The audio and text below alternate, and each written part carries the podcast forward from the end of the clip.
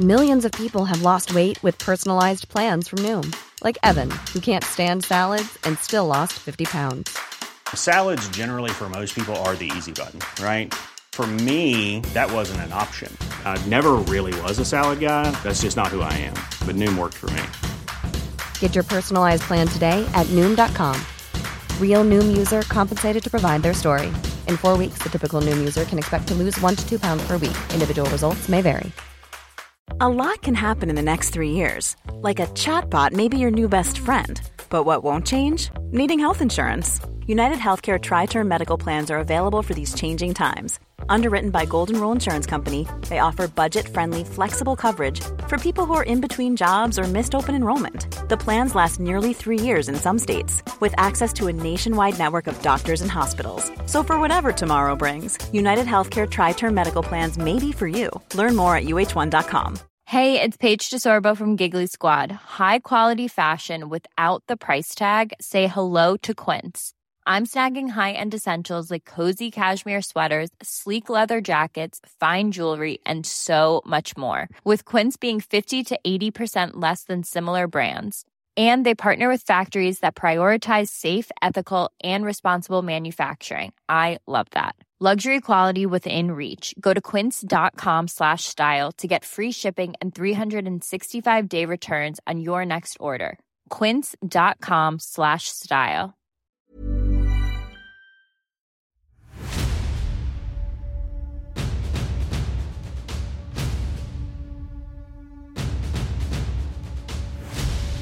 Hi, and welcome to History of Portugal. I'm Rob Mendez, and this is episode 20 He Who Seeks Victory. History of Portugal podcast is in part supported by the generous members of our Patreon community. You too can support this project by going to patreon.com forward slash history of Portugal and sign up for a tier of support and where you will be able to ask any questions you like and have them answered on the show. And thank you so much to Michael for signing up already and helping to ensure the longevity of the show. And whether you're a member or not, you can still help me grow this podcast by recommending it to friends, family, and coworkers. And please give us a rating and a review on your platform of choice. The more reviews we get, the more visible the show will become and the more people will be able to find it. And if you have any questions or comments, you can email me at historyofportugalpod at gmail.com. Last episode, we did a brief overview of some of the aspects of Christian life in Al Andalus to hopefully gain some insights into what the Christians of that area had to go through and how they responded to the pressures around them. This episode, we will take a stroll through the reign of Al Hakam II and touch upon some of the major events and characters that shaped and defined not only the rule of Al Hakam, but also the very collapse of the Umayyad dynasty. And now, let's get started. When the Caliph Abdulrahman III died on October 15, 961, his 46 year old son, Al Hakam II, faced no opposition to his ascension to the throne. By this time, Al Hakam had long been acknowledged as the heir to the crown and given the regnal title of Al Mustansir, which means he who seeks victory in God. Between the ages of 4 and 11, Al Hakam was usually left in the care of a senior vizier whenever his father left on one of his many campaigns. At the age of 12, he actually accompanied his father on campaign for the first time. This early introduction into the high command of the military of the Caliphate meant that Al Hakam learned his father's approaches to waging war, and this undoubtedly played an important part in setting the course for his own reign. We also see great continuity in terms of policy and personnel between his father's administration and his own. A great example of this continuity is the slave general Ghalib bin Abdurrahman. Ghalib had become something like the previous caliph's fixer. Whenever he had a tough situation that needed handling, Ghalib was the guy he sent to handle it. By this point, the priority was the frontier defenses of the Upper March. So, the general established a strong base of operations in the strategically important frontier town, Medinaceli. This allowed Ghalib to control the main route to the Upper March and the Ebro Valley, as well as the main road north to the Upper Douro that led to the frontier fortresses of Castile. But he was just too competent and useful to be kept on the frontier full time. For instance, when in 973 Al Hakam launched a major expedition to Morocco to fight against the Idrisids, Ghalib was the one chosen to lead it. After his triumphant return in September of 974, he was sent to the northern frontier to relieve the desperate garrison at Gormaz, which he successfully did. He then went on to pursue Count Garcia Fernandez, son of our old friend Count Fernan Gonzalez, all the way back into his own territory. Due to these and many other achievements, Ghalib was rewarded with great honors. Most notably among them was when he was appointed as Chief General, which was the first time anyone had received that distinction. These honors only increased his popularity, as demonstrated when a substantial amount of people volunteered to join his relief force of Gormaz. But Ghalib wasn't the only man that Al Hakam came to rely on. The new caliph's other close associate was a man by the name of Jafar bin Uthman al Mushafi. Jafar came from a Berber family from the Valencia area, and his father was appointed as Al Hakam's literature tutor when he was a boy. Jafar and the prince became good friends as children, and their bond lasted a lifetime. Once Al Hakam became caliph, he appointed Jafar as his secretary and as prefect of the city of Cordoba a very high honor. Jafar basically became indispensable. He was literally at the caliph's left hand at almost all the formal ceremonial occasions that comprised court life. And he became an expert at managing these complex and highly ritualized events. He apparently was also tight with Ghalib, but unlike the old general, Jafar had extended family connections, notably a nephew that was the military commander of his home province of Valencia. Besides Ghalib and Jafar, Al Hakam also had strong support among his father's followers just in general. But there was a segment of the kingdom that was still on the periphery of the caliph's influence and control. And that segment was, of course, the lords of the Upper March, Al Hakam had a vision of integrating them into the fabric of the upper nobility that constituted the royal court. It appears that he attempted to do this by assigning them to high military posts throughout the peninsula, and importantly, on campaigns such as the one that took place in Morocco. And while the upper nobility was on campaign, the Caliph would occasionally assign Umayyad agents to temporarily rule in their stead so it seems like the Caliph's strategy, which was pretty smart, was to create an environment in which the frontier lords were actively involved in the business of the whole kingdom, instead of being exclusively focused on the narrow interests of their particular areas of control. This broadening of interests and additional responsibilities would also lead to increased rewards and honors further drawing these nobles into the court life of the capital. As mentioned in the previous episode, there was a growing resentment among the nobility towards the Saqaliba slave soldiers, since they were receiving posts and honors that were traditionally reserved for the aristocracy.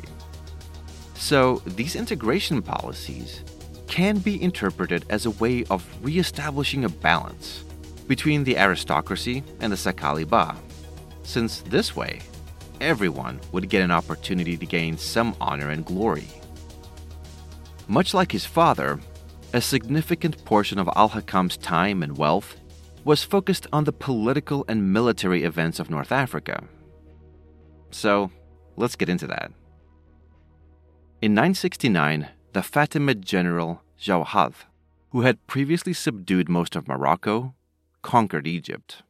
Consequently, the Fatimid court left Central Africa and followed their general to the east, basically abandoning their project of direct control of Morocco. But the Fatimid Caliph did leave a deputy in Tunisia, Ziri bin Manad, who was the chief of the Berber Sanhaja tribal confederation. Ziri spent a great deal of effort not only looking out for Fatimid interests, but also building up the Sanhaja Confederation as a rival political center in opposition to the Zenata Berber Confederation of Morocco, who had the support of the Caliphate of Cordoba. Ziri then began launching attacks on the Zanata, but after some back and forth battles, the Zanata actually managed to kill Ziri with the assistance of an Iberian adventurer known as Ibn al Andalusi in 971. Soon after, Ziri's son Bulugin launched a punitive campaign against the Zanata, driving them west of the city of Tlemcen, which is in modern day Algeria, before he was eventually recalled by the Fatimids. This Fatimid withdrawal finally gave the Umayyads the breathing space they were looking for in northwest Africa. Or at least, that's what they hoped. But no sooner had the Fatimids left, the Idrisids decided to make a comeback and re establish themselves in Morocco. So, in 972, Al Hakam ordered a large army to assemble in the Umayyad outpost city of Ceuta in Morocco. This army's main objective was to kill or capture the Idrisid prince who had taken over all of northwestern Morocco, including the city of Tangier. Reportedly, the fighting that ensued was hard and bitter. The Umayyads had some initial success, but eventually, the general commanding the army was killed in battle. Well, that's not good. I guess it's time to send Mr. Fix It? So, in 973, the General Ghalib was sent to Morocco, where he promptly set about kicking everyone's ass and taking their strongholds. In short order, a triumphant Ghalib returned to Cordoba with the Idrisids in chains. But, as great a victory as this was for Al Hakam, it didn't solve the North African problem, and maintaining a whole army there was extremely expensive. So, Al Hakam needed to find someone whom he could trust to send to Morocco to take care of Umayyad interests there. He selected Ibn al Andalusi for the job, since al Andalusi already boasted a good reputation with the Zanata. One of the consequences of the interventions in North Africa was an increasing contacts between the Berber chiefs and Cordoba, since Al Hakam was very interested in recruiting Berber horsemen into his army, since they were considered to be some of the best cavalry available. To this end, the Caliph wined and dined the Berber leaders in his palace. One of the Berber groups that were recruited were the Benu Birzal, whom one of our sources describes as, quote, superior to all others in courage and bravery, unquote. They were of the Kharijite sect of Islam, and they had rebelled against Ziri and were responsible for his death. This brought them widespread fame. But it also meant that they had to leave their homeland for fear of reprisals by Ziri's son, Bulugin. Consequently, despite the fact that they were Kharijites, the Caliph invited them to make a new home in Al Andalus. Now, this is an oversimplification, but essentially, the Kharijites were a puritanical sect of Islam that were viewed as extremists by the mainstream Muslim population. But even so, Al Hakam allowed them to practice their particular version of Islam. This enabled the Benu Birzal to keep their tribal identity intact into the future, a fact that will come into play in future years. But all said and done, By the end of his reign, Al Hakam had been able to recruit about 700 Berber horsemen, which was quite a substantial number for the time. Along with Ibn al Andalusi, Al Hakam had another trusted man working in Morocco as an intermediary with the Berber chiefs, and this was Muhammad bin Abi Amir. In July 973, he was appointed as the Qadi, or judge of Morocco, and was tasked with distributing large sums of money among the Berber chiefs. Alongside this generosity, Abi Amir began a PR campaign in favor of the Caliph, emphasizing his generosity, his power, and his orthodoxy, all of which reinforced Al Hakam's claim to the title of Caliph. But in September of 974, Abi Amir was struck with some kind of illness, and so had to return to Cordoba. So, these were the major political and military events of Al Hakam's reign. But the Caliph was interested in more than just military campaigns. Like his father, Al Hakam was a very cultured man. He was an avid book collector and literary patron. He continued to fund building projects and expanded the Great Mosque of Cordoba. Since his father had greatly centralized the kingdom's government, Al Hakam didn't see the need to travel around and ensure that local leaders would be loyal to him. Cordoba was the political heart of Al Andalus, so local leaders were expected to come to the Caliph to receive official posts and patronage. This was a rather unique style of rule in Western Europe at this time. Typically, kings and or their representatives had to travel around the kingdom to meet with powerful local nobility, to strengthen ties of loyalty, and to collect taxes.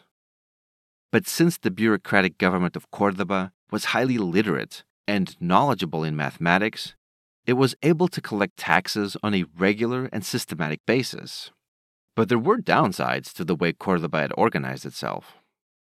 As it happens so often, the Caliph became isolated since access to his person was very limited, given that he was the source of political power, and access to the Caliph was controlled by a small group of palace officials. Under a strong leader like Al Hakam, this style of governance was no problem. But under a young and uncertain Caliph, this system was perfect for those same officials to manipulate and control the young ruler as was to happen to Al Hakam's successor. But while Al Hakam was in power, Al Andalus continued to be extremely wealthy and prosperous. This wealth was mostly based on agriculture, due to the introduction of new staple crops into the Iberian Peninsula. These included rice, hard wheat, sugarcane, and citrus fruits. This increased the quantity and variety of available food. There was also innovation in irrigation techniques. It's thought that a lot of these techniques may have originated in Yemen, since a lot of the early settlers came from that region. But they also came from Damascus, as many of the later immigrants came from Syria. This increase in food production was a large factor in the population increase of the capital city. Estimates put the population of Cordoba in the 10th century at over 100,000 people, making it the second largest city in Europe after Constantinople. The capital also attracted various industries that further increased its wealth, such as textiles, ceramics, glass, metal, and leatherwork. Al Andalus also boasted international trade agreements, though the evidence seems to indicate that the vast majority of trade was conducted with the other Muslim states of North Africa and the Near East. So, through merchants, Al Andalus was able to receive news from the wider Islamic world and to remain an integral part of the same. So, these factors taken in conjunction the population, the industry, the international commercial ties, and the available civic amenities definitely made Cordoba the most developed and sophisticated commercial city in Western Europe. But there is another side to this coin. A higher level of complexity also means a much higher degree of vulnerability to disruption. Much like modern economies, Cordoba's economy was dependent on peace and an organized government. If either of these were interrupted, this sophisticated economy would simply just not be possible. So, the famous wealth and culture of Cordoba in this century can arguably be attributed to the strong and intelligent governance of Abdulrahman III and Al Hakam II. But the good times could not go on forever.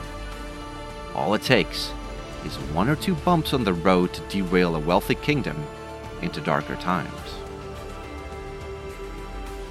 Next episode, the Umayyad Caliphate will barrel full speed down the road of history and begin to hit the bumps and potholes on the road that will ultimately lead to its very destruction. Thanks for listening.